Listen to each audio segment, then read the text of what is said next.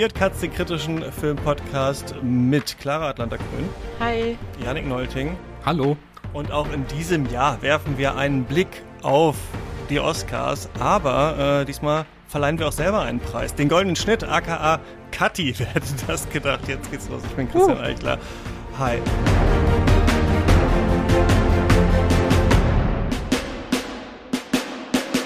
Ja, wir äh, führen unsere kleine Tradition fort, einen Ausblick auf die Oscars zu geben. Das ist immer die Folge mit der wirklich geringsten Halbwertszeit. Also nächsten Montag ist dann schon, ja klar, wer gewonnen hat. Aber ich glaube, wir werden auch nicht so viel orakeln, sondern eher unsere Meinung zu diesem äh, Film preisgeben. Das kann man dann vielleicht auch äh, später noch hören. Ähm, wie geht's euch? Äh, Janik, wirst du die Oscars, wie ist das bei dir? Guckst du, guckst du das oder guckst du das nicht? Äh, schaust du es dir danach irgendwie an, die Highlights? Wie ist das? Oder quälst du dich?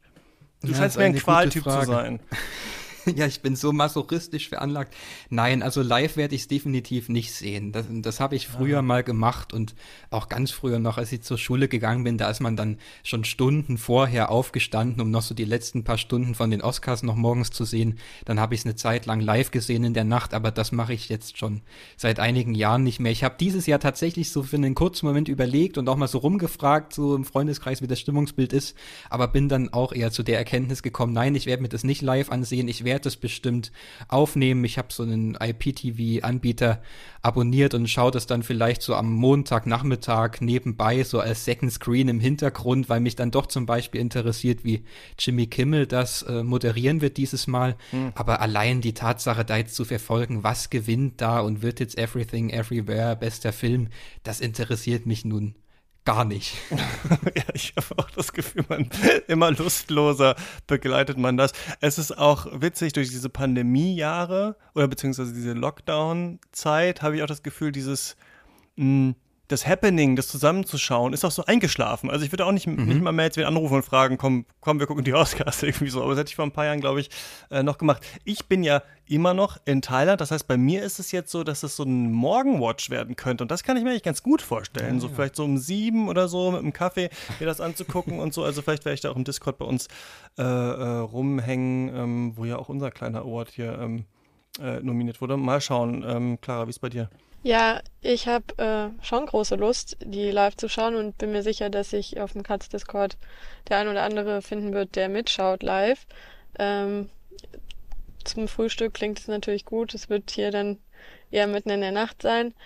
Ich kann verstehen, dass man kein Interesse an der Veranstaltung als solches hat ähm, und finde die diesjährigen Cutties auch wesentlich interessanter, muss aber sagen, die Filmauswahl für Best Picture dieses Jahr ähm, sagt mir schon zu. Ich denke, dass da einige sehenswerte und bedeutungsvolle Filme dabei sind. Und ja, das finde ich, kann man durchaus würdigen, indem man dann das doch mitverfolgt, entweder live oder eben in der Nachberichterstattung. Ich habe natürlich, ich habe letztes Mal nicht live geguckt, das erste Mal seit Jahren und dann natürlich The Slap nicht gesehen und es hat mhm. sich nichts in mir gerührt. Also okay, es war nicht, dass ich danach dachte, so war schade, ich hab's verpasst. Ich war so, nee, das war eigentlich ganz äh, schön. Also mal schauen, wie wir das in diesem Jahr äh, begleiten werden. Warum verleihen wir selber einen Preis? So einen ausgedachten Preis. Es liegt daran, dass ich dachte, das wäre ja eigentlich mal ganz cool, auch neben unserer Film des Jahres Folge oder so, so einen eigenen Preis zu haben, ne, von der Community irgendwie, wo wir im Discord das irgendwie abstimmen können, so, und einfach mal auch zu schauen, ähm, was für Gedanken muss man sich da eigentlich machen? Dieses Jahr habe ich mir eigentlich gar keine Gedanken gemacht. Ich habe einfach einen Sheet, ich habe einfach willkürlich zehn Kategorien der Oscars ausgewählt, gedacht, in denen verleihen wir auch einen Preis. Dann so ein äh, Google-Sheet gemacht und dann konnte man einfach eintragen, ähm, welchen Film, welche Personen möchte man da gewinnen sehen. Ich glaube, 69, 70 Leute oder sowas haben das gemacht. Das ist auch keine riesige Menge, aber auch nicht niemand. Und ähm, eventuell, ohne dass ich da mega viel Arbeit reinstecken möchte, könnte man so über die Jahre vielleicht mal schauen, Katze ist hier auf mehrere Jahre äh, immer noch angelegt, welche Kategorie man vielleicht mal rausschmeißt, welche man reinnimmt, was man eh blöd findet bei den Oscars und vielleicht ähm, anders machen würde oder sowas. Ich glaube, das könnte ganz witzig sein und auch mal so zu gucken, okay, was wählen wir denn so? Wie viele Männer, wie viele Frauen sind denn da äh, so äh, nominiert, wenn man das so wählt? Also ähm, das ist, glaube ich, irgendwie ganz interessant. Diesmal einfach in dieses Sheet eingegeben und ich werde einfach, wenn wir so durch die Kategorien gehen, mal so ein bisschen sagen, wer bei uns äh, gewonnen hat. Hoffentlich dauert es nicht zu lange, sonst kommt ja, habe ich auch eine Musik vorbereitet, die mich dann äh, rausspielt. Du hast das Feld gerade schon angesprochen, ähm, Clara.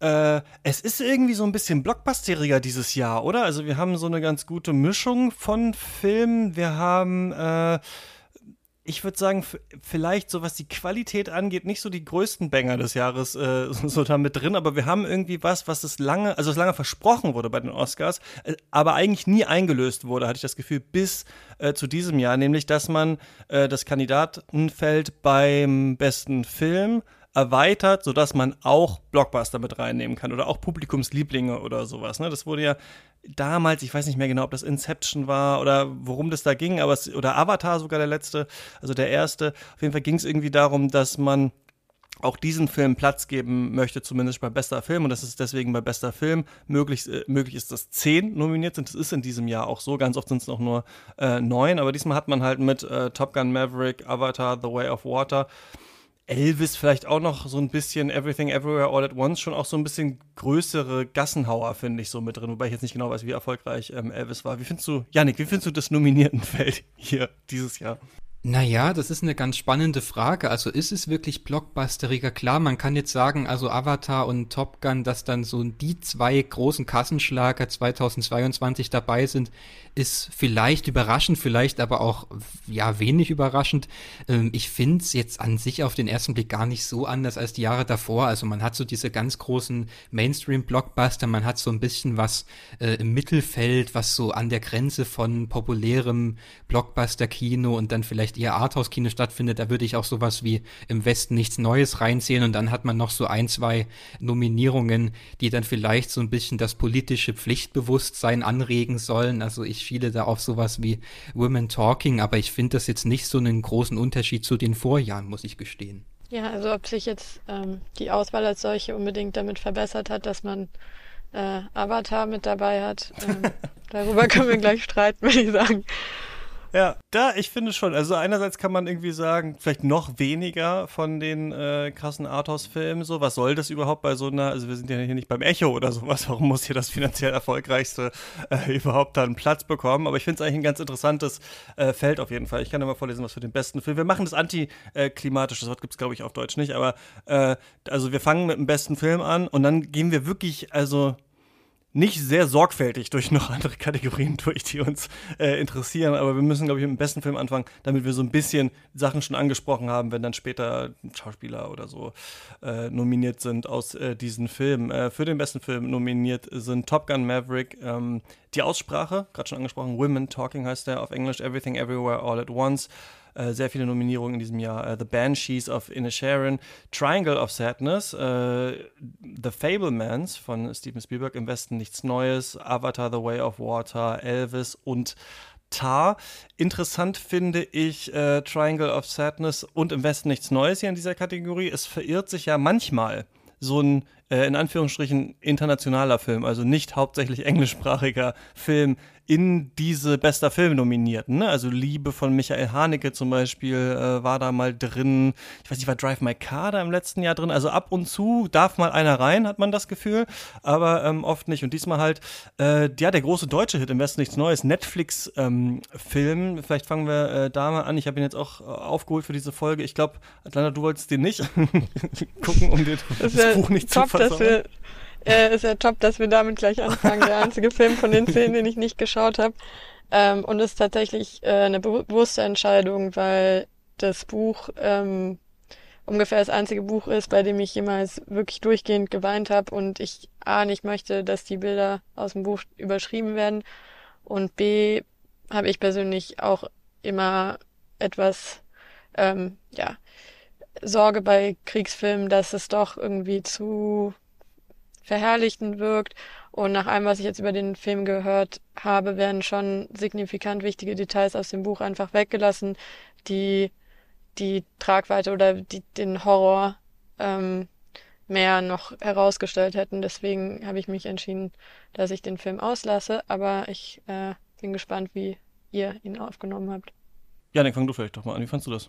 Ja, ähm, ich kann das verstehen. Also das, ich würde auch sagen, der Roman bedeutet mir schon auch recht viel. So, also auch mhm. wenn ich zurückschaue, ich glaube, ich habe damals sogar im, im Germanistikstudium meine allererste Hausarbeit zu Im Westen nichts Neues geschrieben ähm, und habe das auch oft gelesen. Inzwischen kann ich sagen, ich kann das ganz gut trennen voneinander. Das ist jetzt der Film und das ist der Roman. Insofern, das ist gar nicht mein großes Problem. Aber an sich muss ich sagen, habe ich mich furchtbar gequält durch diesen Film. Ich muss sowieso mal an der Stelle einschieben. Ich ich sage ja gerne Cuts zu, aber ich habe mich, glaube ich, noch nie so gequält vor einer Folge. Also ich, ich habe halt jetzt die letzten Tage genutzt, um dann nochmal in ein, zwei Filme reinzusehen, ähm, weil es natürlich eine unfassbare Fülle an Filmen ist, erstmal mit der wir hantieren Ich habe dich gefragt, weil ich dachte, du hast es eh gesehen. Also es tut mir Nein, leid, genau, also, so ist es ja auch. Ich hatte, ich hatte die ja auch fast alle schon mal gesehen, aber teilweise vor Monaten. Also auch im Westen nichts Neues. Keine Ahnung, wann lief die im Kino? Im Oktober oder November oder so ähnlich. Mhm. Das, das habe ich inzwischen schon wieder verdrängt oder auch Top Gun. Und dann habe ich mir das jetzt so als Druckbetankung nochmal gegeben und gestern im Westen nichts Neues und Top Gun hintereinander. Und danach war ich erstmal völlig vom Glauben abgefallen. Also es ist, es war furchtbar, aber gut. Jetzt bin ich hier. Zurück zum Westen nichts Neues. Ich verstehe nicht, was dieser Film machen will. Ähm, er will natürlich die große Antikriegsbotschaft formulieren und uns zeigen, wie schrecklich der Krieg ist. Und äh, er macht es in einer Art und Weise, dass er sich denkt, er will uns regelrecht in eine Simulation reinzerren, mit dem Kopf in die Schlotze reindrücken und in den Schlamm. Und dann gibt's da lange Plansequenzen die ganze Zeit, die da so eine Intensität steigern sollen, die so ein Mittendrin-Gefühl erzeugen sollen. Und dann springt es aber wieder in andere Passagen, um wo ich mich frage, das ist alles so unausgegoren und unfokussiert. Das ist ein Film, der kann sich nicht entscheiden, will er die ganze Anonymität des Krieges und des Kriegsgrauens zeigen oder will er dann doch auf so eine charakterliche Ebene gehen? Da kommt er dann wieder zu solchen Sequenzen Sequenzen zurück, wo wir dann doch so Biografien erfahren, wo wir so eine gewisse Kameradschaft unter diesen Männern da abfeiern, wo wir uns denken, na ja, das sind nun auch alles die, diese armen jungen Männer, die dann in den Krieg geschickt wurden und zum Schluss wird dann doch noch so eine so ein ganz eigenartiger Tod gestorben, wo dann der Protagonist ins Licht geht und so weiter. Ich denke, das können wir jetzt vorwegnehmen. Die Geschichte ist ja nun äh, kanonisch und so weit bekannt, was da passiert. Deshalb, ich verstehe das einfach nicht. Es ist furchtbar ästhetisiert, ähm, wo ich mir denke, ich kann ja. es eigentlich ganz gut aushalten, diese, diese Spannung aus. Wir wollen einerseits sehen, wie schlimm der Krieg ist und empfinden aber trotzdem eine gewisse Faszination für diese Bilder, die da entstehen. Das ist gar nicht so das große Problem, aber ich verstehe einfach nicht, wie dieser Film auf diese lange Tradition auch an Antikriegsfilmen überhaupt antworten will. Und dann denke ich mir im nächsten Moment, gut, das ist jetzt der große deutsche Erfolg. Wir haben es endlich mal wieder in die Oscar-Königskategorie reingeschafft mit einem Film, der eigentlich nichts anderes macht, außer sich an eine Ästhetik von Hollywood-Filmen ranzuhängen. Also das ist dann äh, 1917, das ist auch The Revenant. Also da musste ich ständig daran denken, diese mhm. bläulichen, natürlichen Bilder, wo ja. es in die Elemente reingeht und dann leuchten irgendwelche Fackeln am Horizont und irgendwelche komischen Lichter am Himmel. Deshalb, es ist für mich ein, ein sehr zähes Unterfangen, was mich nach einer halben Stunde sehr gelangweilt hat. Und ich glaube, das ist das Schlimmste, was ich darüber sagen kann. Ich würde mit der Ästhetik viel lieber einen viel ähm, dümmeren Film sehen oder einen Film mit einer viel dümmeren Grundlage eigentlich so. Was ich finde, das beißt sich tatsächlich auch die ganze Zeit. Also man sieht da wirklich manche Bilder und man hat ihn ja leider immer noch, den Schalk im Nacken, auch wenn es so viele große deutsche Filme in der Filmgeschichte äh, gibt und schon in den 30er Jahren, dass man immer noch das guckt und denkt, na gut, aber für einen deutschen Film sieht es gar nicht so schlecht aus. So sitzt man ja da trotzdem noch davor und sieht ja wirklich Bilder und sagt sich, wow, das ist ein beeindruckendes Bild. Aber gleichzeitig denkt man sich, wenn da jetzt äh, Tom Hiddleston in einem Armani-Mantel durchlaufen würde, dann hätte das, könnte das einfach so eine zweiseitige äh, Werbung einfach in so einem Klatschmagazin äh, sein. Das ist ganz seltsam. Also, oder es könnte auch von Midjourney äh, errechnet sein, so ein bisschen. Es ist so seltsam zentralistisch auch so. Und dann rollen Panzer an, aber es sind genau drei. Einer so im Zentrum, mhm. einer rechts, einer links. Es ist alles auch so eine seltsame, wir haben diese typischen, die wir auch mittlerweile in jeder Werbung, auf jedem im Wallpaper sehen, diese Drohnenshots äh, oben aus der Luft, ne, dass das alles so schön geordnet ist, alles so symmetrisch und sowas. Und gleichzeitig soll uns das sagen, so die, die Jungs wurden da einfach verheizt und weggemäht und sowas. Und irgendwie, das kommt, finde ich, auch überhaupt nicht äh, äh, richtig zusammen. Und es ist tatsächlich so die äh, Call of Duty-Sierung, Battlefield Onisierung von Erich Maria Remarque, was wir da irgendwie mhm. sehen. Und wenn man das Buch jetzt gar nicht kennt und sowas, finde ich, in den USA sitzt und so, im Westen nichts Neues scheint ja wenn nicht das eins der erfolgreichsten quasi deutschen Bücher im Ausland überhaupt zu sein. Man davon nur gehört hat oder sowas und das dann sieht, dann ja, sieht man einen Film, der visuell auf jeden Fall auf dem Level von einem Hollywood-Film äh, ist, da mitspielen kann und dann vielleicht eine Antikriegsgeschichte sieht, die man vielleicht so aus dem Ersten Weltkrieg noch nicht kennt oder sowas. Keine Ahnung, kann alles sein. Aber ich finde auch, das kommt einfach hier nicht zusammen. Und äh, ja, Clara, du hast da nichts äh, Sonderliches verpasst. Na, was du angesprochen sagen. hast, was du gerade angesprochen hast, Christian, diese Gedanke des Verheiztwerdens, das ist ja nun auch der Grundgedanke des ähm, Romans. Das funktioniert ja auch in den ersten 20 Minuten ganz gut. Also da wird ja, da wird gar nicht so groß auf Dialoge gesetzt, sondern das steigt erstmal mit diesen Bildern ein, wo so ein gewisser Zyklus vorgeführt wird. Also dieses Reinigen der, der Wäsche, wie es dann alles wieder zurückgeschickt das wird. Das fand ich auch nicht schlecht, ja das, das, ist, das ist wahnsinnig spannend, aber das ist dann eben nach 20 Minuten auch auserzählt. Also das hat man ja auch, das, das weiß man nun auch äh, einfach. Und dann geht es aber weiter und was ich meinte, das versucht immer wieder so einen Fokus zu finden, aber er findet ihn einfach nicht. Und ich denke mir auch, es gibt doch auch spannendere Antikriegsfilme. Ich dachte mir dann auch, der ästhetisch sehr ähnlich gestrickt war, auch über den haben wir vor zwei Jahren mal äh, bei dieser Online-Berlinale gesprochen, Natural Light. Der hat sicherlich auch mhm. seine Probleme gehabt, aber das ist so ein Antikriegsfilm, der hat auch diesen starken Naturalismus, diesen Horror, der da heraufbeschworen wird, aber da sehe ich irgendwelche interessanten moralischen Fragen, auch auf Figurenebene, wo ich mir denke, ja gut, damit können wir uns jetzt mal auseinandersetzen. Und das fehlt mir bei Im Westen nichts Neues. Ich habe keine Lust, mir jetzt noch einen Film anzusehen, der dann nur darin besteht, so zwei Stunden lang irgendwie das, das Elend und das Festgefahrene zu zeigen, was alles seine Daseinsberechtigung hat und was sicherlich nichts an Relevanz eingebüßt hat, heutzutage schon gar nicht gezeigt zu werden. Aber das ist mir filmisch zu wenig. Es muss doch irgendwie möglich sein, da eine andere Form für zu finden, außer nur dieses Simulations- und Videospielartige, wo dann alles möglichst ästhetisch aufregend in Szene gesetzt ist. Also erzählt doch über Schnitte Gewalt, setzt doch Geräusche ganz anders ein, versucht doch da mal irgendwas anderes, wie man den Krieg und das Kino zusammenschalten kann, außer diesen Naturalismus immer wieder zu beschwören. Hm, ja, ja, haben wir, glaube ich, alles zu gesagt. Ähm, letzte Frage hier. Haben wir über Tar von Todd Field äh, gesprochen, Julia Weigel, Lukas Bawenschik und ich. Wie findet ihr beide denn diesen Film? Der ist ja auch äh, für den besten Film hier nominiert. Äh, Clara.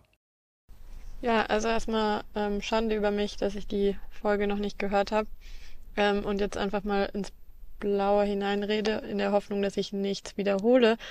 Ähm, mir hat er so okay zugesagt.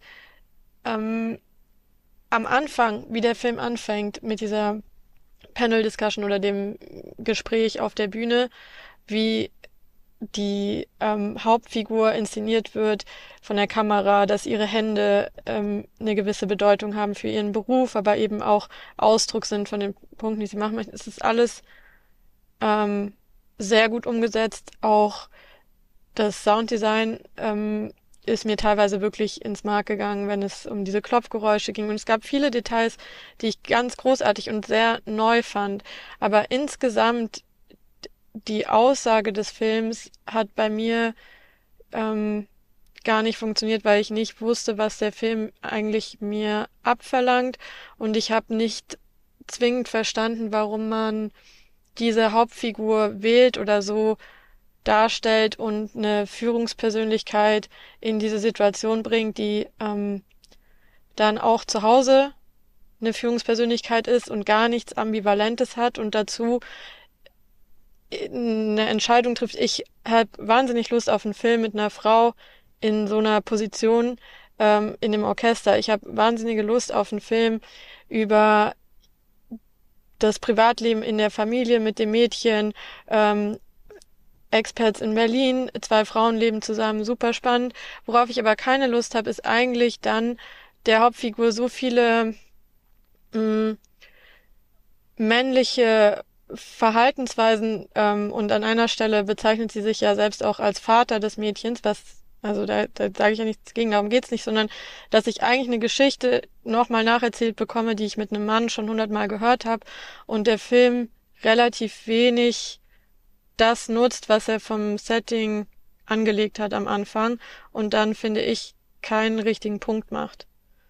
Ähm, vielleicht war es auch so gedacht, aber für mich hat es am Ende nichts Rundes ergeben.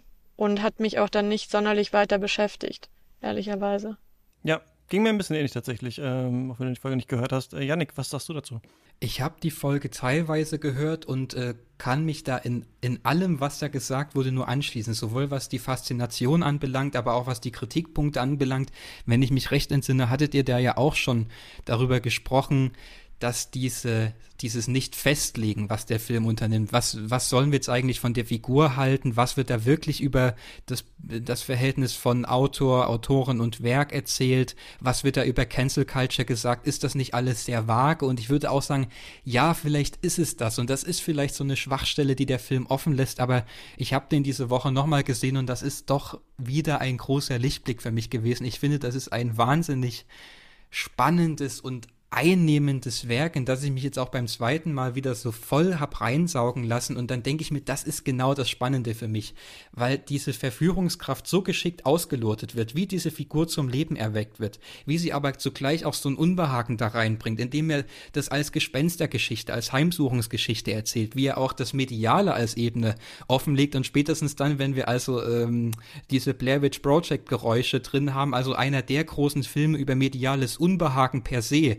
und dass er die zwei Ebenen zusammenbringt, das fand ich nochmal total anregend und spannend beim zweiten Sehen. Und ansonsten, ja, also Kate Blanchett äh, trägt diesen Film. Es ist also eine vielleicht sogar die stärkste Leistung einer großen bekannten Hollywood-Schauspielerin, Schauspieler der letzten Jahre. Also das ist schon ein großes Kino, was wir da sehen. Dies, diese verschachtelte Art und Weise, wie das geschnitten ist. Und zwar schon von Anfang an, wo wir uns immer wieder neu konzentrieren müssen. Na, was passierte? Was wird da gerade gesagt? Was, was wird uns da als Bild vorgeführt? Also es hat eine enorme Fragilität die ganze Zeit. Da werden so suggestive Sachen eingeschleust, auch in den Horrorelementen, wenn dann Dinge im Hintergrund platziert werden das ist schon ein sehr beachtliches Werk und ich, also ich war ja schon letztes Jahr sehr begeistert von dem, hatte den, glaube ich, auch in meiner Top-Liste dann am Jahresende und also wenn ich ihn jetzt dieses Jahr nochmal mit reinnehmen könnte, ich hätte nichts dagegen. Ja, müssen wir uns, glaube ich, nicht so drauf äh, versteifen. Haben wir jetzt Meinung gehört und auch schon länger drüber äh, gesprochen. Noch gar nicht hier doch, irgendwo kam der schon mal vor. Ich glaube, vielleicht auf der Biennale hat Lukas äh, den schon, schon angesprochen. Und zwar äh, Women Talking, die Aussprache äh, von Sarah Polly. Es geht um eine ähm, Gruppe von Frauen. Erst denken wir, es wäre ein historisches Setting oder viel weiter zurückliegend, als es äh, eigentlich ist, wenn es dann uns klar wird, dass es äh, eher in jüngerer Vergangenheit spielt, die in einer ähm, Mennonitenkolonie in äh, Bolivien leben und ähm, da von äh, den Männern der Kolonie ähm, unter Drogen gesetzt und äh, missbraucht worden und sich jetzt fragen, sollen sie diese Kolonie verlassen, sollen sie irgendwo anders nochmal anfangen, sollen sie da bleiben, wie sieht es eigentlich mit dem äh, Leben nach dem Tod aus, ähm, was würde das äh, dafür ähm, äh, vielleicht bedeuten. Und äh, ja, es wird tatsächlich sehr, sehr viel gesprochen und diskutiert in einem Film. Etwas, was ich eigentlich liebe im Kino, wenn das passiert. Also wenn viel gesprochen wird, wenn Argumente vorgetragen werden. Aber hier ist wirklich unglaublich viel äh, schiefgegangen, finde ich, in diesem Film, wenn man ihn schaut. Also einerseits ist das Thema eigentlich total spannend, aber so die Argumente, die vorgetragen werden, das ist in einer wie Langsamkeit und auch nicht so richtig Stichhaltigkeit oft. Und dann ist halt die große Frage dieses Films, was dieses Color Grading soll, also was auch wirklich für viele Fragezeichen bei vielen sorgt, aber ich mich auch die ganze Zeit gefragt habe, das ist ja so fast schwarz-weiß, die Grüntöne scheinen so ein bisschen durch, man soll das Gefühl bekommen, natürlich, das ist eine sehr bedrückende Welt, das ist ein bedrückendes Leben und so weiter, aber irgendwie, hm, also weiß ich nicht, dachte ich die ganze Zeit so äh, erstaunlich eigentlich, dass, dass ein Film einen so dann doch wenig eigentlich begeistern kann, indem doch irgendwie die Teile einigermaßen äh, zusammenpassen äh, sollten. Ich weiß nicht, ähm, wie es euch da ging, äh, Yannick.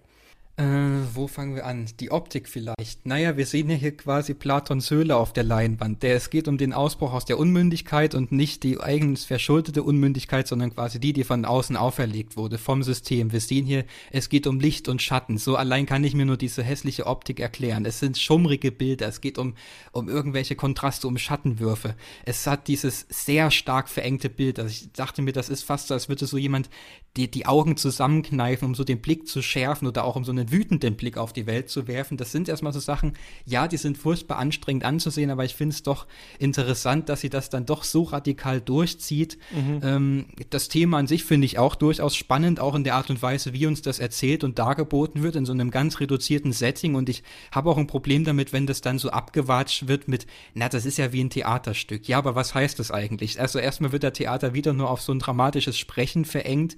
Und auch das hat aber hier durchaus eine Kunstfertigkeit. Also ich finde das beachtlich, wie Sarah Polly diese Räume durchwandert und inszeniert. Es sind auch mal längere Einstellungen dabei und Sachen, wo sie versucht, mit den Kamerawinkeln und dem Schnitt zu spielen, wollen sie uns zum Beispiel diese Bilder von leeren Räumen da so ganz gespenstisch einschloss, wo man sich fragt, wo kommen die eigentlich her? Sind das irgendwelche Blicke in die Vergangenheit? Sind das Blicke in die Zukunft? Ist das eine Welt, die erst noch neu besiedelt und erschlossen werden muss? Das sind alles Sachen, die fand ich wahnsinnig spannend an dem Film, aber du hast schon angesprochen, die Argumentation an sich, von der der Film nun mal lebt, fand ich auch doch eher schwach. Also dafür ist für mich die Sache auch zu klar in dem ganzen Film. Da ist für mich wenig, mhm. wo ich mir denke, ja, daran kann ich mich reiben. Also die Sache ist ja ganz klar, dass da ganz Furchtbares geschehen ist und dass diese Leute da unbedingt weg müssen und dass diese Welt am besten dem Erdboden gleichgemacht werden musste, wie wir das sehen. Und dann denke ich mir, na gut, dann wohnen wir quasi zwei Stunden lang wieder nur dem bei, dass das auf diese Frauenfiguren so abgewälzt wird. So, die müssen jetzt aus dem Knick kommen, die müssen sich jetzt befreien aus der ganzen Misere und sich da zusammenraufen, wo ich mir denke, nee, ich hätte eigentlich lieber einen anderen Film irgendwie zu dem Thema gesehen das ist mir zu wenig. Da wird mir zu wenig mit so Sympathien gearbeitet und auch die Argumente, die dann da vorgebracht werden, die dafür sprechen würden, alles beim Alten zu belassen und einfach weiterzumachen. Da denke ich mir, das sind so eigentlich nur die Argumente der Männer. Und das fand ich so ein bisschen enttäuschend. Dabei ist vielleicht auch im Umkehrschluss so die, die bittere Pointe dieses Films. Also, dass die Täter die ganze Zeit anwesend sind, obwohl sie nicht anwesend sind. Also, das ist so ein, ganz mhm. spannender Dreh, aber ich bin mir doch sehr unsicher, was ich letztendlich von dem Film halten soll. Ja, und ob der Kampf halt, äh, der historisch wirkt, immer wieder neu gekämpft werden muss oder so, da ist ja auch noch so eine Ebene drin, ne? Dieses Jetztzeit mhm. damals und so. Äh, Clara, wie fandest du dir? Ähm, ja, eben. Also daran anschließend äh, würde ich sagen, dass es, ich den Film eher so gelesen habe, dass er was sehr Universelles hat. Ähm, und ich kann die Kritik, die ähm, in vielen Reviews, aber auch in Punkten, die ihr jetzt aufgebracht habt, ähm, fast nicht nachvollziehen. Also ich fand ihn ausgesprochen gut und der war einer meiner zwei Favoriten ähm, von den zehn Filmen jetzt. Mhm.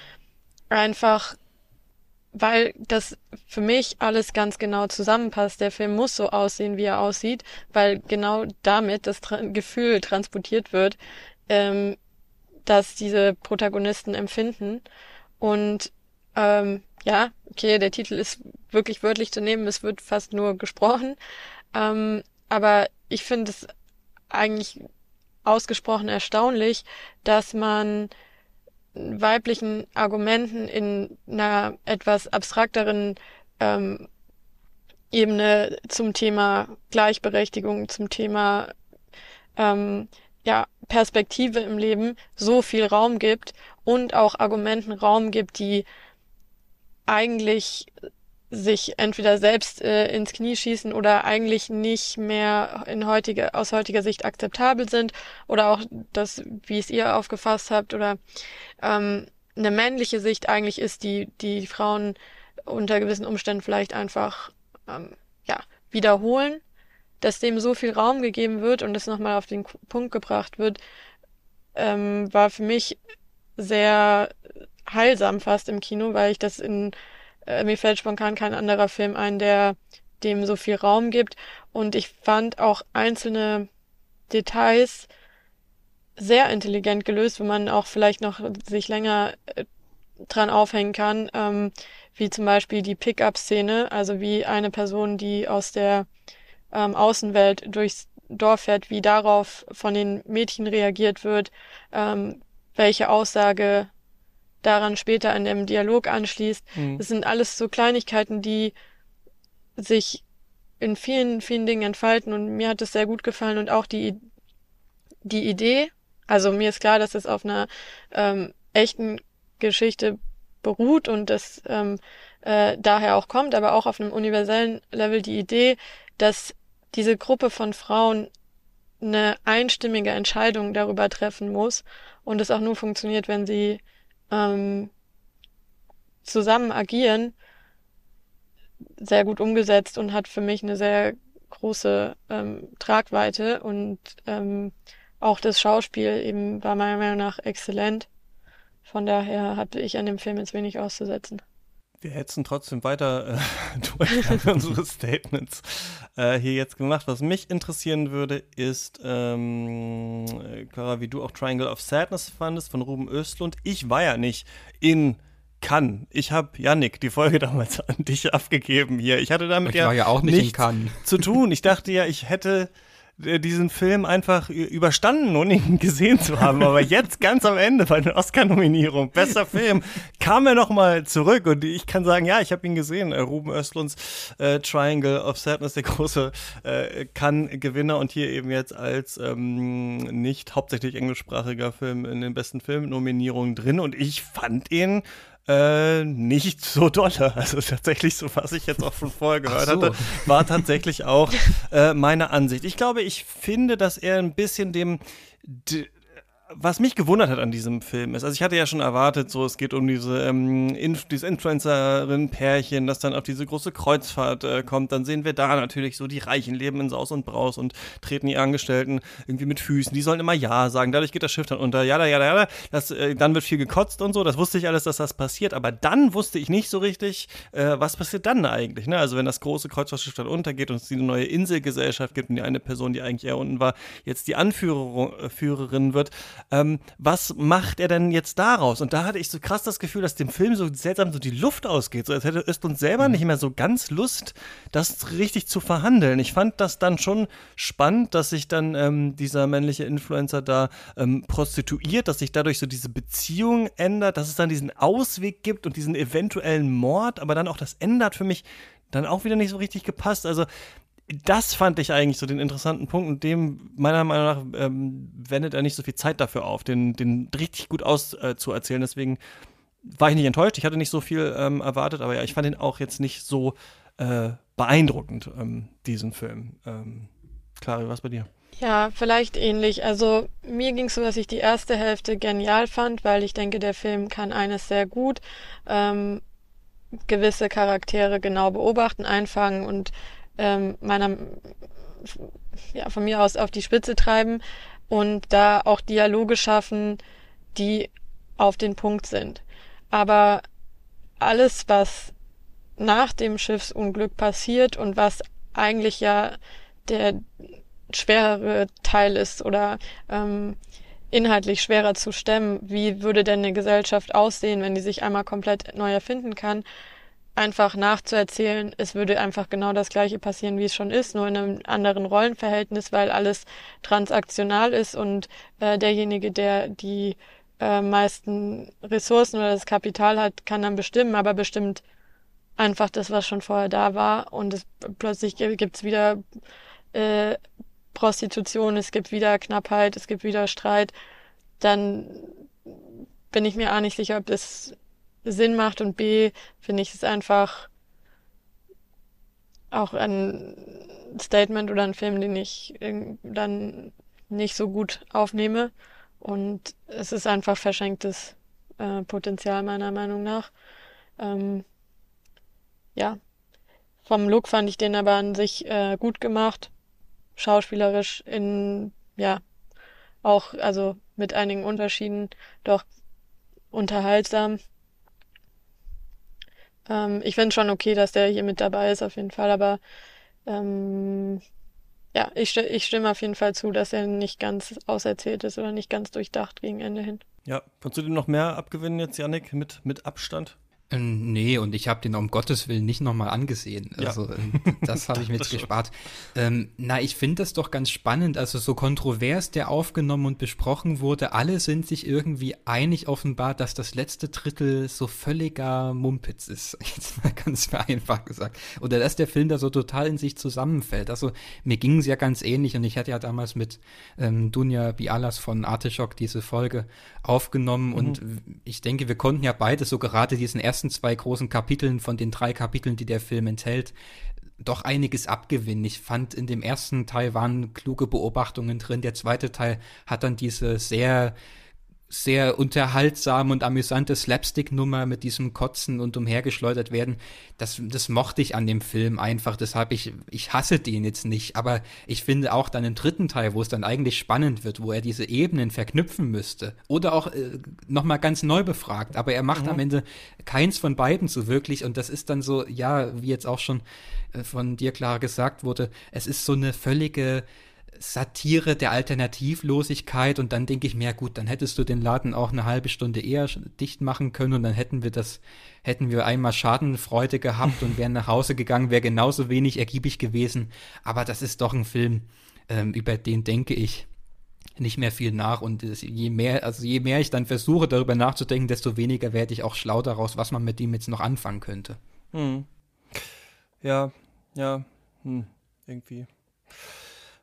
Komisches Ding. Komisches Ding irgendwie. Da hätte man ja. echt, äh, ja, also zumindest ganz am Ende die ein bisschen radikalere Entscheidung nehmen können. Dann hätte, wäre ich mhm. wirklich rausgegangen, hätte gesagt, okay, aber dann gibt es noch so einen seltsamen Monolog. Dann den Schnitt fand ich wieder nicht schlecht.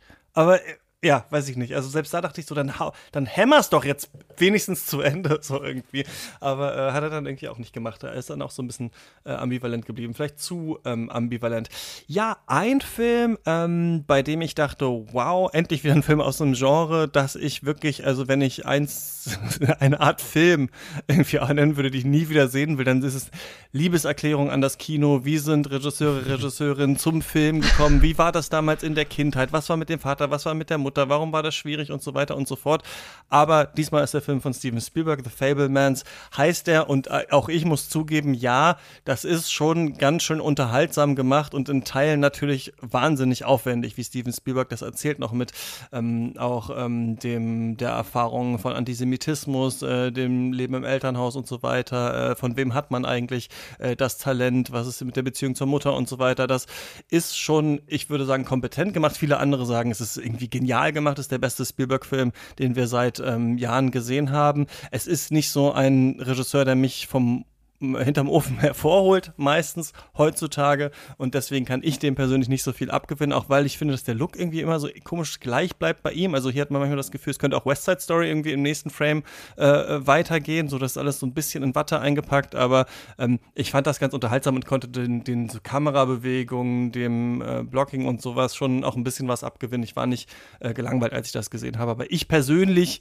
würde ich jetzt in der Zeit zurückreisen, würde ich mir sagen, Fablemans musst du nicht unbedingt gesehen haben andere äh, sehen das ganz anders. Ich äh, weiß nicht, wie das bei dir ist, Janik. Ich fand den sehr gut und ich finde, man sollte den dieses Jahr gesehen haben. Ähm, und ich hätte auch nicht gedacht, dass ich das behaupten würde, weil, wie du auch schon gesagt hast, Spielberg holt mich jetzt schon lange nicht mehr irgendwie ähm, hervor und lässt mich begeistert die Hände in die Luft reißen. Und dann habe ich den aber letztens da auf der Berlinale gesehen ähm, und war einfach erstmal wahnsinnig fasziniert, dass er es überhaupt noch schafft, so die Leute zu begeistern. Also man mhm. hat da gemerkt in diesem proppevollen Berlinale Palast, was da einfach für eine Stimmung hervorgerufen wurde durch alle Altersklassen hinweg. Und da waren wirklich von kleinen Kindern bis zu Rentnern waren da einmal alle Altersklassen in diesem Saal vertreten und alle hatten irgendwie was zu lachen und es wurde kollektiv geschluchzt und so weiter. Da dachte ich mir, meine Güte, wie macht er das? Er schafft es immer noch im hohen Alter, so ein Blockbuster-Kino auf die Beine zu stellen, dass das jetzt vielleicht nicht mit dem typischen Blockbuster-Gewand daherkommt und dann doch eher so ein kleineres Familiendrama erzählt, aber das trotzdem schafft, irgendwie alle so zusammenzubringen. Das muss erst erstmal per se keine Qualität sein, aber ich würde dann doch sagen, der schafft es ganz klug, verschiedene Ebenen und Elemente zusammenzubringen. Das ist einmal dieses, diese autobiografische Ebene, die ich natürlich am uninteressantesten finde. Da will ich auch gar nicht auf Spurensuche gehen, wie das jetzt mit dem echten Steven Spielberg zusammenhängt. Er hat diese Familiengeschichte, die ihrem eigenen Ende entgegenblickt im Grunde genommen. Also wir haben es hier mit einer Familienzerfallsgeschichte zu tun. Wir haben es diese Ebene, dass wir so gewisse Beobachtungen von Antisemitismus in den USA in der zweiten Hälfte des 20. Jahrhunderts zu Gesicht bekommen, die da auch sehr schonungslos offengelegt werden. Wir haben so bestimmte Fragen von wegen, wie Jugend in so, ein, in so eine Verwertbarkeitsideologie reingedrängt wird. Also der Vater, der die ganze Zeit versucht, diesen jungen Sammy Fableman vom Filmemachen und von der Kunst so ein bisschen abzubringen, weil das ist ja kein richtiger Beruf und es ist ja nur ein Hobby, was er da auslebt. Das fand ich spannend. Und dann diese unfassbar klugen und schönen und bezaubernden Momente, wenn er versucht, wie funktioniert filmisches Sehen? Wie kann so ein Künstlerblick im Alltag überhaupt funktionieren? Wie kann man sich bestimmte Ereignisse, Krisen, Katastrophen im Alltag aneignen und irgendwie in Kunst verwandeln? Wo kann man noch was Verstecktes finden? Und das meint aber nicht nur sowas, wie man das da bei ähm, Kenneth Brenner und Belfast gesehen hat, dass da Kino als so eine Utopie und Realitätsflucht ausgestellt wird, sondern hier wird das in so einer ganz starken Ambivalenz vorgeführt. Einerseits, dass die Kunst eine gewisse Krise in sich selbst zutage befördert, aber dann auch, wie wir über die Kunst eben uns die Realität aneignen, formen und in eine neue Realität verwandeln. Das ist, das sind vielleicht naheliegende Bemerkungen und die kann man immer über Film sagen, aber wie Spielberg das bebildert, du hast es schon angedeutet, mit also ganz aufwendigen Bildern, die wirklich herbeikonstruiert sind, aber auf eine kluge Art und Weise herbeikonstruiert sind, das hat mich schon sehr begeistert, muss ich sagen. Ähm, ja, also wenn Yannick sagt, ähm, dass der Film alle zusammenbringt und äh, für jeden was dabei ist, sozusagen, würde ich sagen, er bringt alle zusammen außer mich. Mir hat der Film äh, nicht besonders zugesagt und ähm, dennoch teile ich, dass die Familiengeschichte einerseits ähm, sehr gut er erzählt wurde, dramaturgisch, und andererseits Aspekte des Filmemachens ähm, darin zu finden sind, die man durchaus ähm, ja einfach genießen kann, wie wie Spielberg das umsetzt.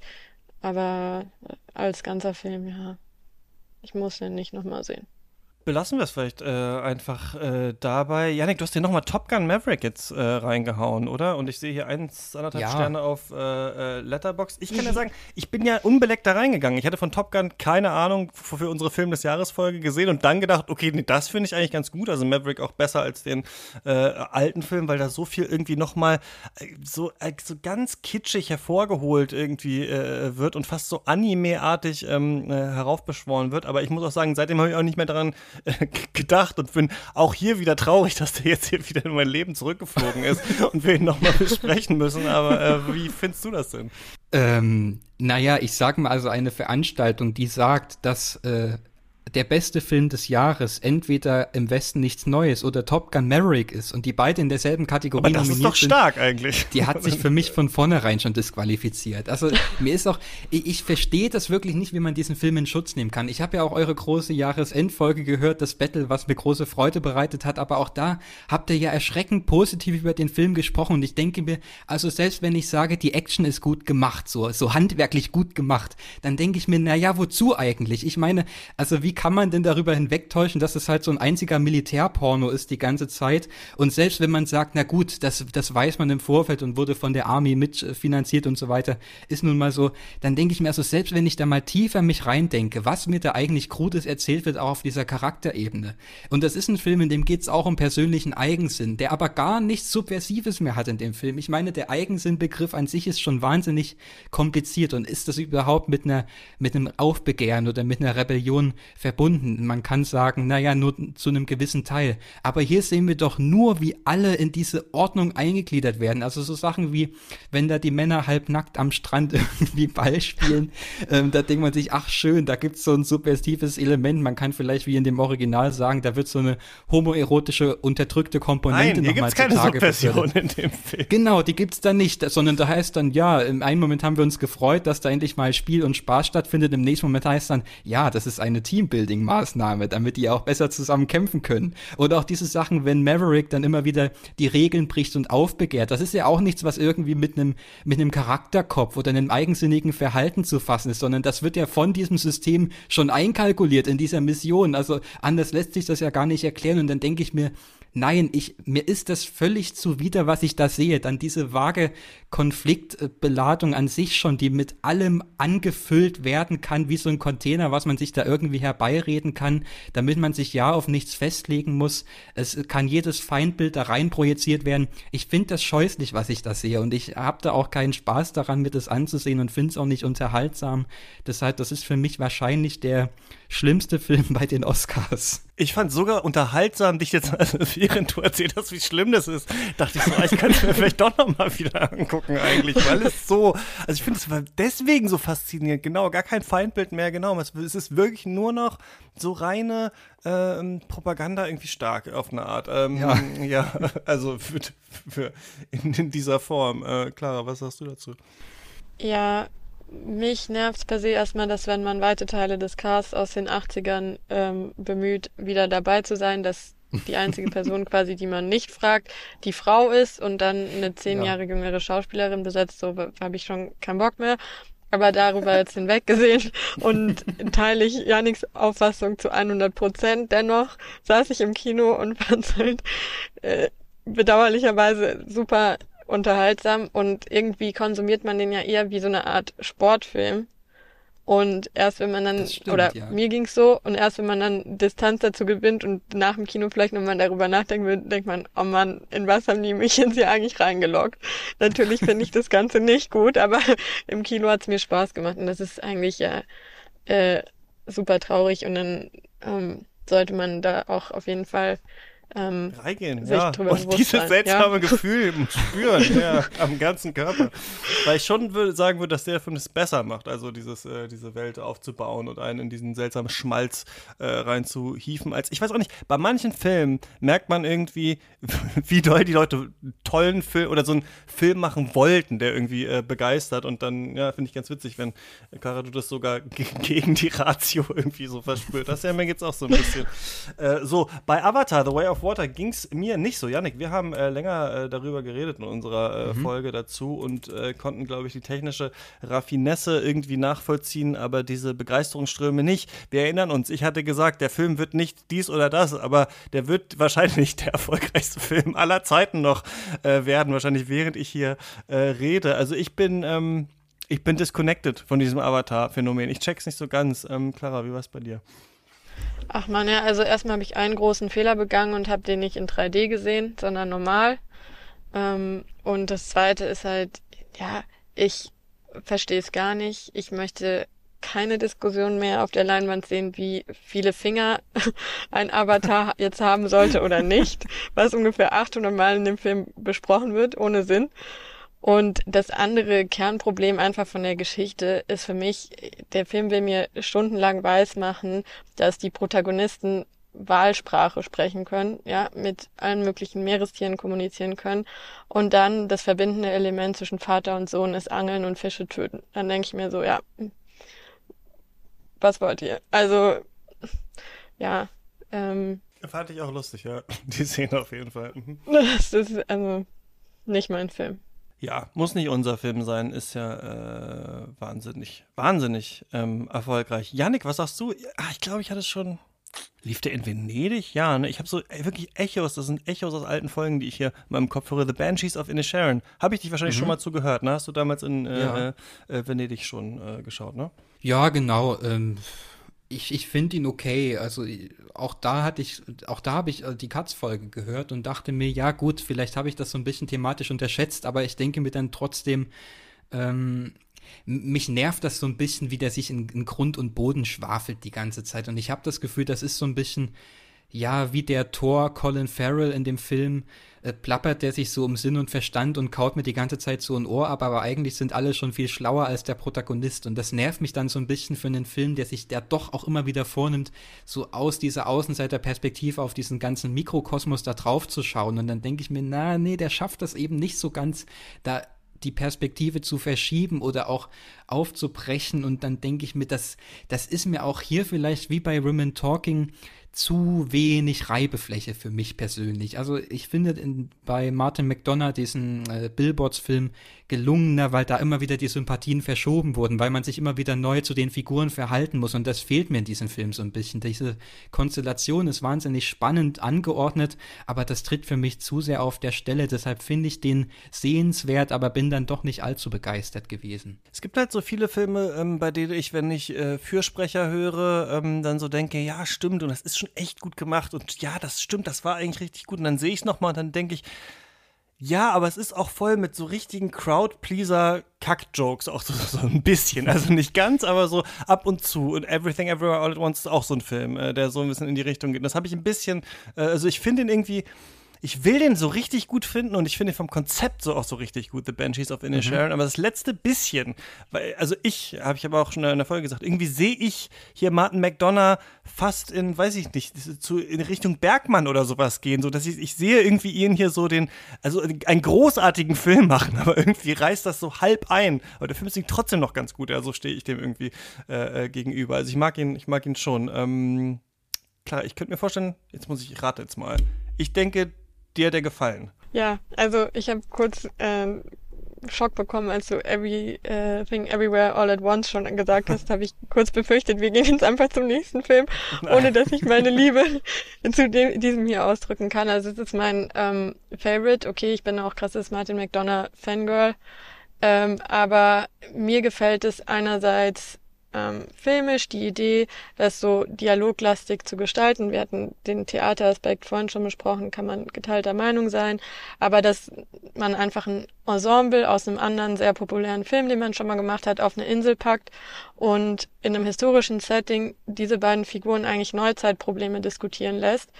Ähm, hat mir ausgesprochen gut ge ähm, gefallen. Bei mir verfängt der Humor auch super. Ähm, und einfach die Vorstellung, also beide Positionen der Charaktere sind ja nachvollziehbar und wenn man der jeweils andere wäre, wird sich's doch super übel anfühlen und man kommt da nicht raus. Ähm, mich hat es sehr mitgenommen. Eben, wie gesagt, ich finde, das sagt wahnsinnig viel über ähm, Beziehungen in unserer jetzigen Zeit aus, über Ghosting, über ähm, irgendwie Zeit für sich selber finden, über ähm, sich weiterentwickeln und wo, wo man da an Grenzen stößt und wo man vielleicht andere Leute verletzt oder wo man selber verletzt wird. Mann, das hat der Film doch gut gemacht. Also ja, ich, ich verteidige den bis, bis ja. zum Schluss. Ja, Jetzt finde ich wieder gut. andere Frage, äh, wie ist denn, bevor wir zu Everything äh, nochmal kommen, äh, Elvis von äh, Bess Lerman, ähm, hatten wir damals in der Folge Shortcuts, glaube ich, besprochen. Ich gucke die nicht nochmal dann für diese Folge, ich muss mich jetzt erinnern.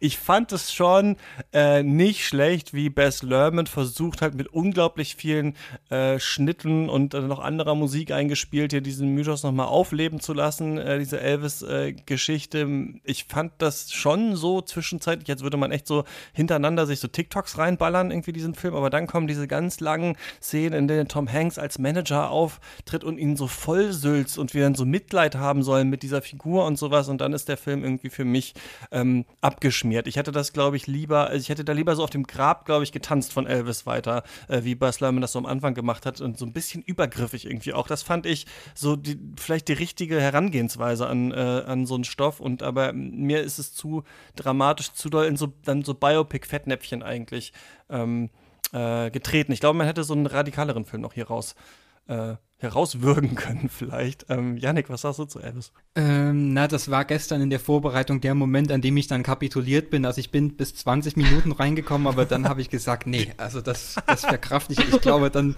dann platzt wirklich irgendwas in mir.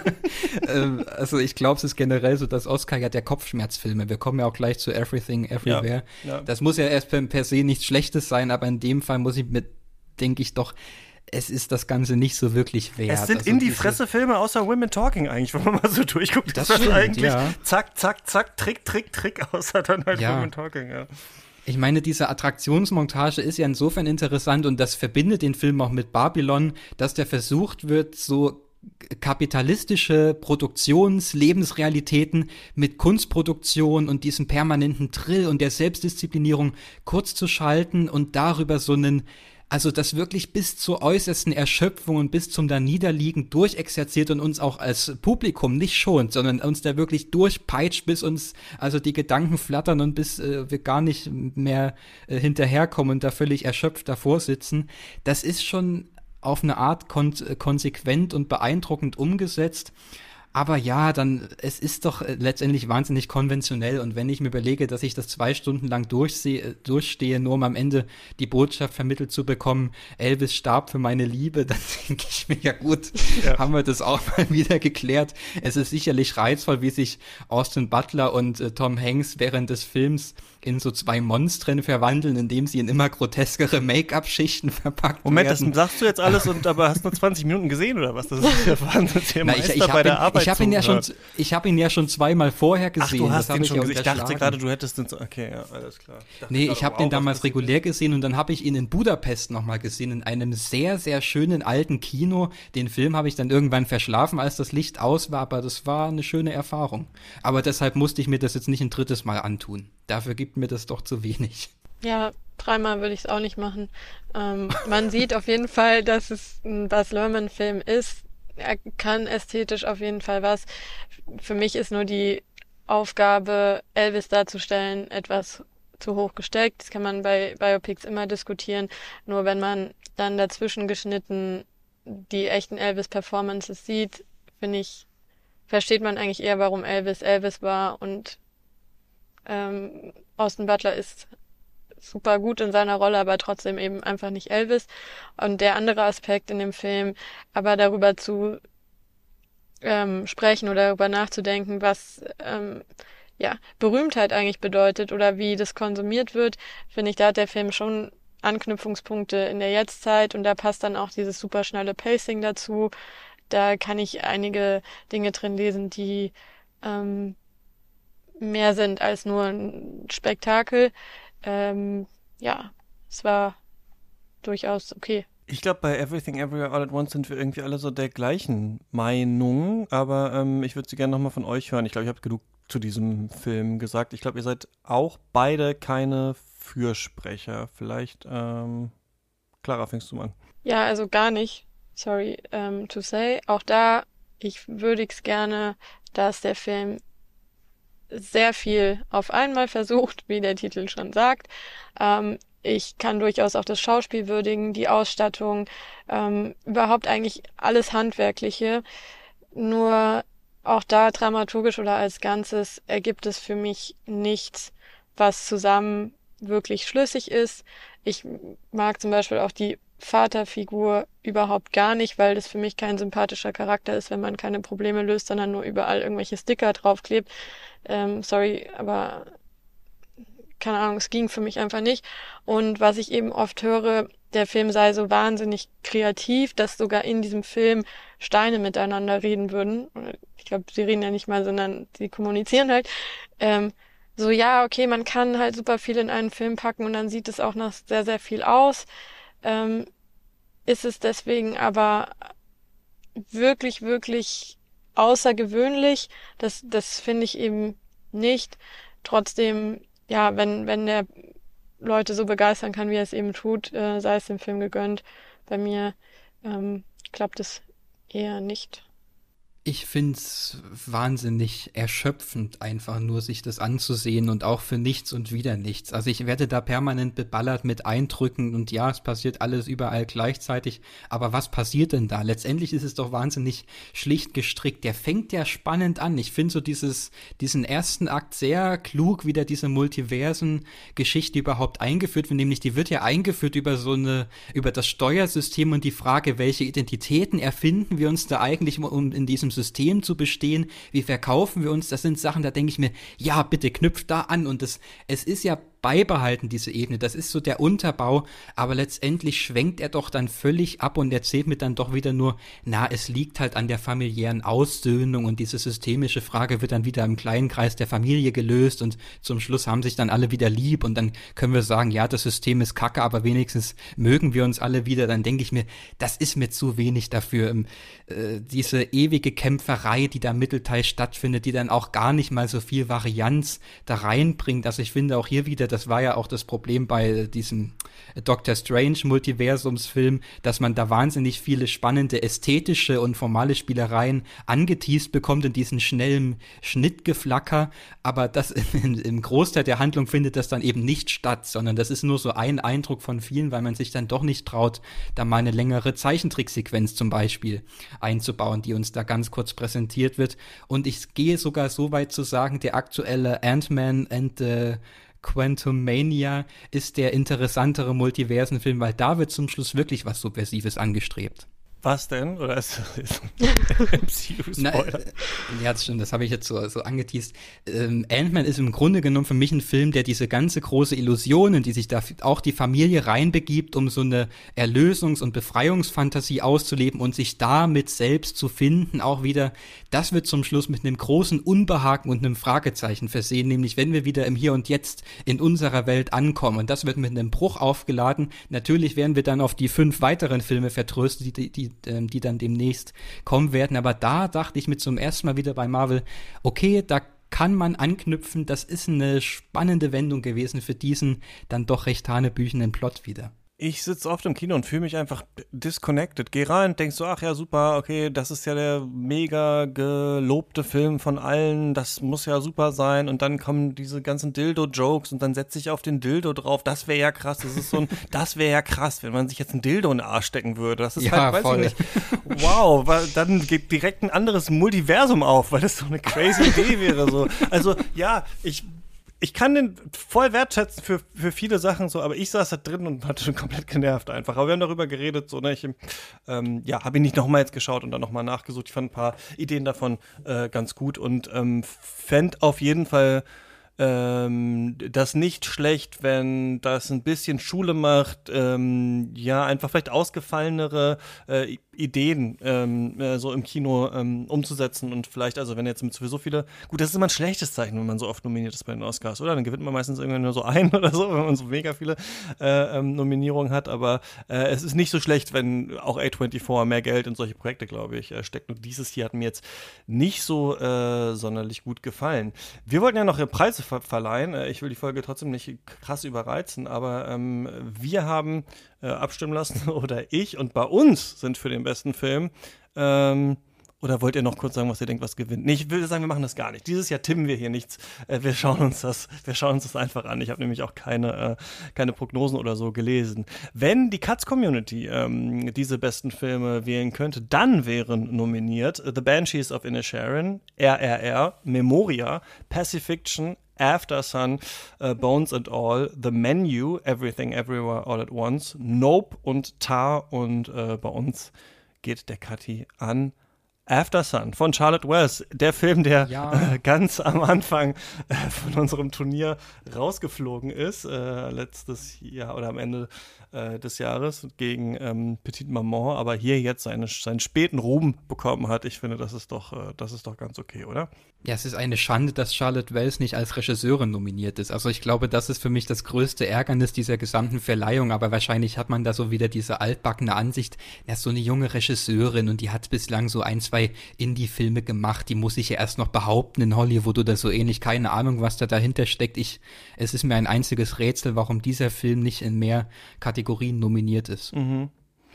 Ja, da kann ich vielleicht noch den Kathi für die beste Regie hinterher schmeißen. Äh, da waren bei uns nominiert Albert Serra für Pacifiction, äh, Martin McDonough für The Banshees of Inisherin, Charlotte Wells für After Sun, Todd Field für Tar und Park Chan-wook für Decision to Leave, der, glaube ich, auch recht leer ausgegangen ist bei äh, mhm. den äh, Nominierungen hier so. Und äh, bei uns geht der Kathi an Charlotte Wells für After Sun. Also hier zumindest mhm. auch Gerechtigkeit. Ähm, bei den richtigen Oscars sind Martin McDonough, Todd Field, Ruben Östlund, und die Daniels und äh, Steven Spielberg. Also hier nicht so, naja, die Daniels sind so ein bisschen, so ein bisschen Überraschung hier vielleicht, ja.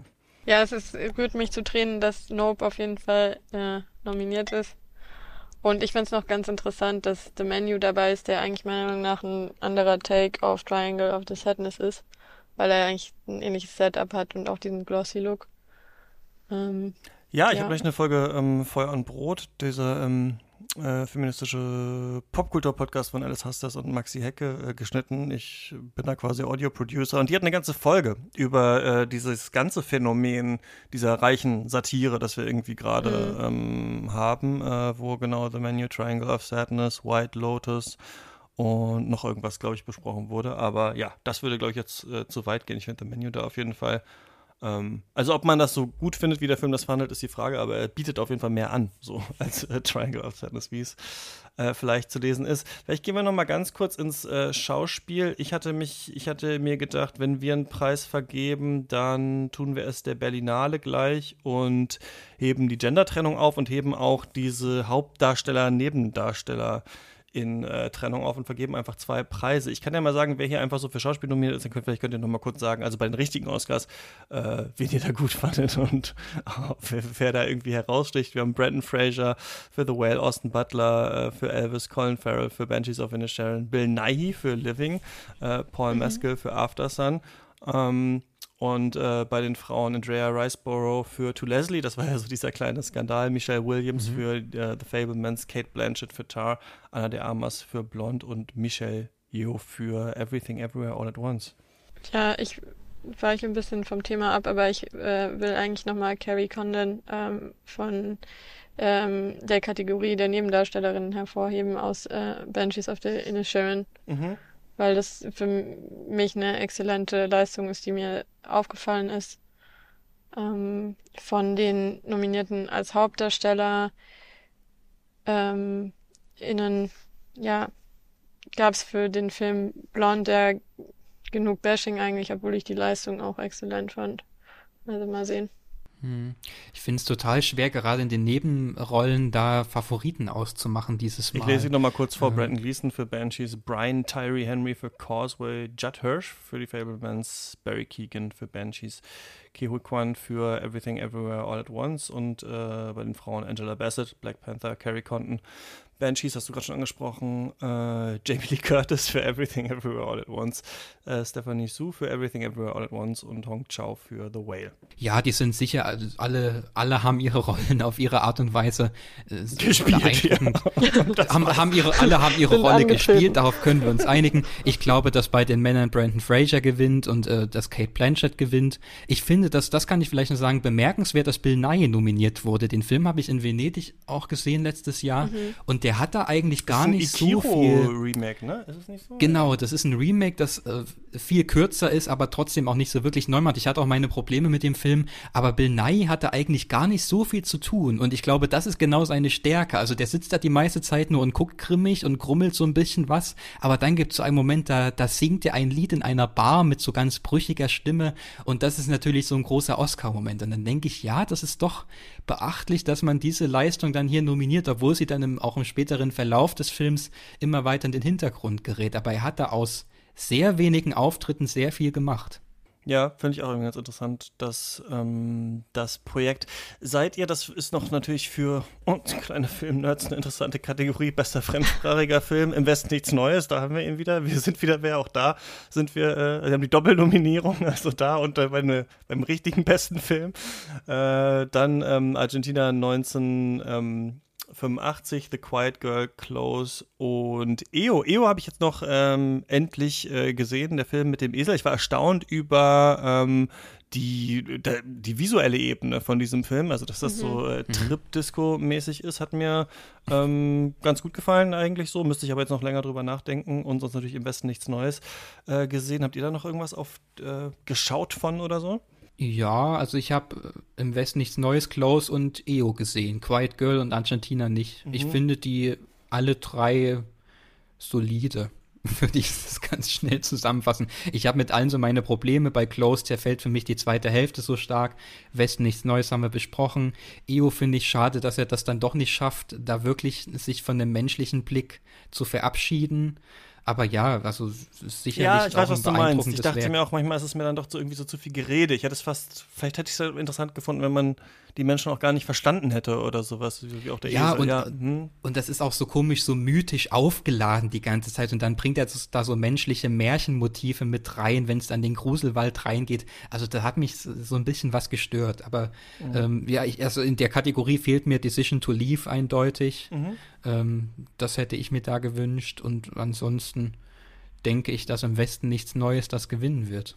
Ja, da, ich habe dem nichts hinzuzufügen. Dann kann ich ja hier mal den Kathi verleihen für den besten internationalen Film. Da sind nämlich bei uns nominiert RRR, äh, im Westen nichts Neues, Decision to Leave, The Worst Person in the World und Wheel of Fortune and Fantasy macht nochmal ein Comeback. Bei uns war übrigens ähm, die äh, Sache Deutschlandstart und die letzten zwölf Monate. Ne? Also sie überschneidet sich nicht ganz mit den Oscars. Aber ich finde schon interessant, wie oft es sich dann doch ähm, überschnitten hat. Also ich hätte zum Beispiel nicht erwartet, dass bei unserer Community im Westen nichts Neues hier überhaupt reinkommt äh, in diese Kategorie. Und hier gewinnt dann äh, Park Chan-wook natürlich mit Decision äh, to Leave, also diesen Preis. Das ist ganz schön. Also für jeden Snap bei den Oscars können wir immer sagen, wir haben ihn ja dann den Preis wir hatten gegeben. Ihn. Wir hatten ihn ja. Ich kann auch mal sagen, bei Schauspiel, da müsste man vielleicht auch dann äh, zehn Nominierte vielleicht nennen, wenn man Haupt- und Neben äh, ähm, zusammenschmeißt, aber bei uns waren nominiert Kate Blanchett für Tar, äh, Colin Farrell für The Banshees of Inisherin, Paul Mescal für Aftersun, Anna de Armas für Blonde und Michelle Jo für Everything Everywhere All at Once. Ich glaube, damit sind wir gleich. Also ich glaube, die sind alle auch für einen Oscar ähm,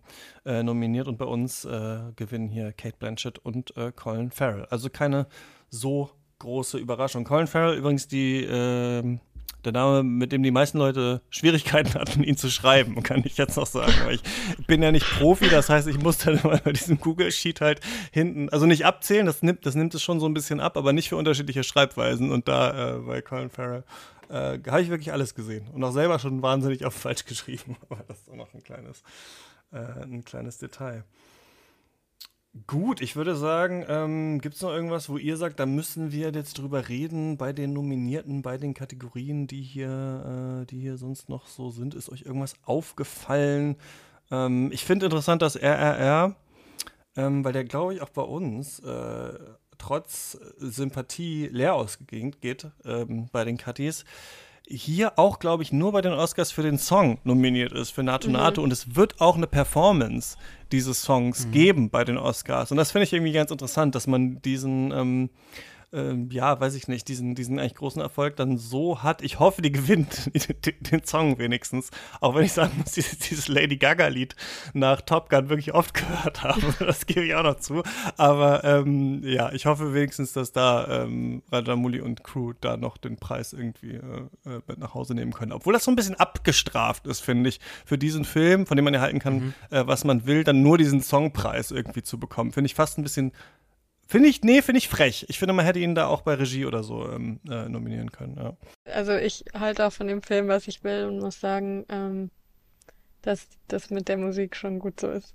Also ja, ich vermisse also in keinen anderen Kategorien. Ja, sorry. Ich auch nicht. Also da, da treffen wir uns.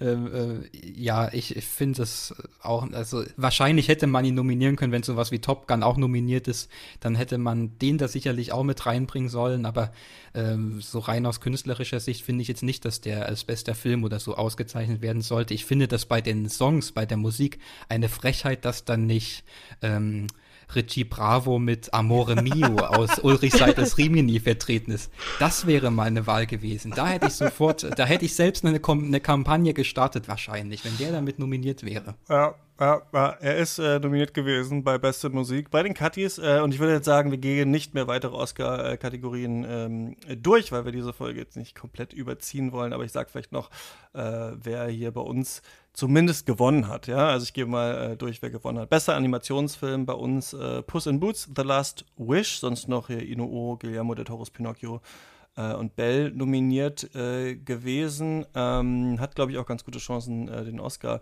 äh, zu kriegen. Beste Musik hat erstaunlicherweise Babylon bei uns äh, gewonnen. Fand ich irgendwie ganz oh. interessant. Also nicht ähm, RRR, aber Rimini auch nominiert gewesen von, von Ulrich Seidel. Ähm, The Batman noch und äh, Banshees of Inisherin. Beste Kamera hat tatsächlich im Westen nichts Neues äh, bei äh, uns bei Katz gewonnen. Sonst war noch After Sun, äh, Nope, ähm, Tar und Decision to Leave. Ich finde interessant übrigens, ähm, Clara, du hattest das schon angesprochen, dass Jordan Peele irgendwie, also der Film war ja super erfolgreich, Nope.